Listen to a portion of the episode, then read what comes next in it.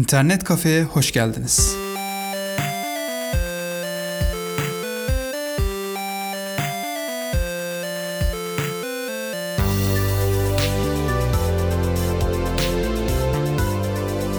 Herkese merhaba. Ben Barış Mancar. Bu bölümde Ingress ve Pokemon Go gibi artırılmış gerçeklik tabanlı mobil oyunların geliştiricisi olan Niantic şirketinden bahsedeceğim.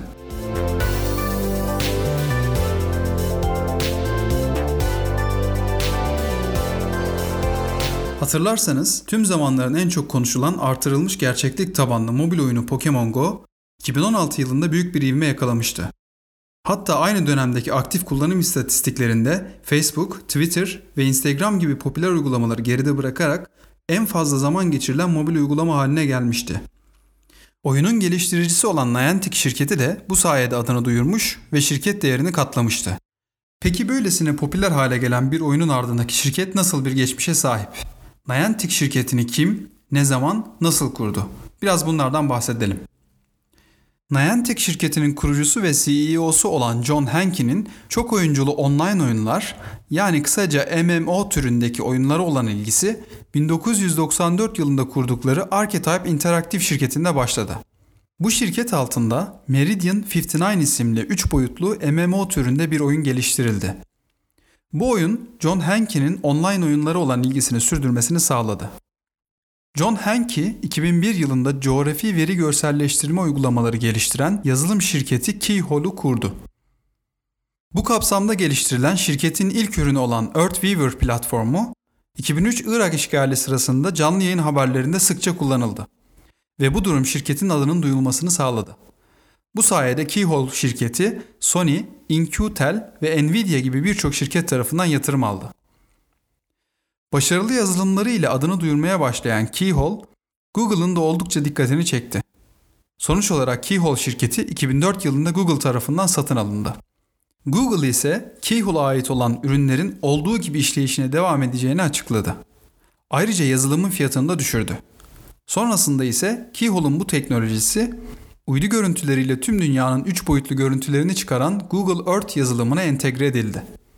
Keyhole teknolojisinin Google Earth'e dahil edilmesinin ardından artık Google Earth'ün geliştirilmesine katkı sağlayan John Hankey, aynı zamanda Google'ın konum tabanlı servislerinin geliştirildiği Google Geo biriminde de aktif olarak rol aldı. Google'ın en başarılı ürünlerinden olan Google Haritalar da bunlardan biri oldu. John Hankey bir süre sonra Google'dan ayrılıp yeni bir işe girişmenin yollarını aramaya başladı.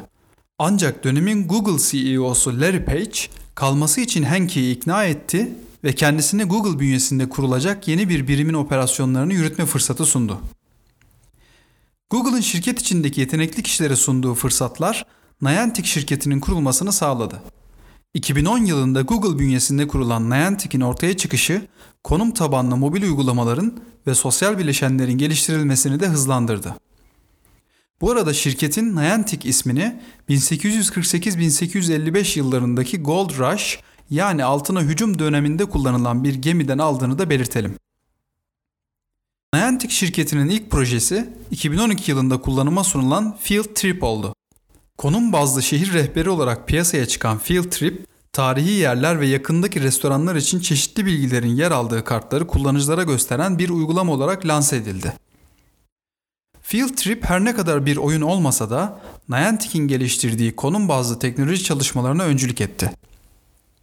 Şirketin bir sonraki projesi ise hikayesi bilim kurguya dayanan artırılmış gerçeklik tabanlı Ingress oyunu oldu.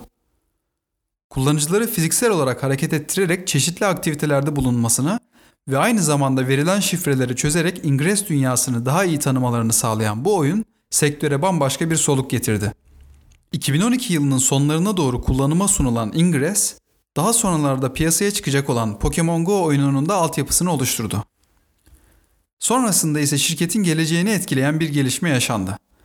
2015'in Ağustos ayında Alphabet çatısı altında yeni bir kurumsal yapılanmaya giden Google, Niantic şirketini bu yapılanmaya dahil etmeyerek ayrı bir şirket olarak yoluna devam etmesi kararını aldı. Her ne kadar Google'ın sağladığı imkanlar oldukça fazla olsa da bu kararın ardında bağımsız şirketlerin daha iyi organize olabilmesi, Google'ın oyun sektöründe çok fazla yer almaması gibi gerekçelerin olduğu söylendi. Ancak Google ile Niantic şirketinin tamamen ayrıldığını söylemek pek de doğru olmaz. Zira Google'ın Niantic üzerindeki ağırlığı kısmen de olsa sürdürüldü. Şirketin Google'dan ayrılmasının hemen ardından bir yatırım alma sürecine girildi. Öyle ki şirket Pokemon Go hala geliştirme aşamasındayken Google, The Pokemon Company ve Nintendo'dan 20 milyon dolar yatırım aldı. 2016 yılında ise Niantic'in en çok konuşulan oyunu olan Pokemon Go kullanıma sunuldu ve oyuncular tarafından kısa sürede benimsendi. Artırılmış gerçeklik, tasarım ve nostaljinin bir araya gelmesiyle birlikte Pokemon Go oyun sektörüne damgasını vurdu. Oyun çok kısa bir süre içerisinde uygulama mağazalarında ilk sıraya yükseldi. Ardından Twitter'dan daha fazla günlük kullanıcı sayısına ulaştı ve Facebook'tan daha fazla etkileşim almaya başladı. Tüm dünyada konuşulan ve adeta bir akıma dönüşen bu oyun ciddi miktarlarda kazanç elde edilmesini de sağladı. Öyle ki Pokemon Go'nun ilk ayında elde edilen toplam gelir 200 milyon dolara ulaştı. Böylece Clash Royale ve Candy Crush gibi popüler oyunları da geride bırakmış oldu. Niantic şirketinin 2019 yılında geliştirdiği son oyun ise Harry Potter Wizards Unite oldu. Şirket bu kez Harry Potter serisinin kurgusunu baz aldı ve yine Ingress ve Pokemon Go'da olduğu gibi bu oyunda da artırılmış gerçeklik altyapısını kullandı. Sonuç olarak oyun ekseninde ele alındığında Ingress ile gücünü gösteren, Pokemon Go ile zirveye ulaşan Niantic şirketi Harry Potter Wizards Unite oyunuyla da yakaladığı bu ivmeyi sürdürecek gibi görünüyor diyebiliriz. Bir sonraki podcast'te görüşmek üzere, hoşçakalın.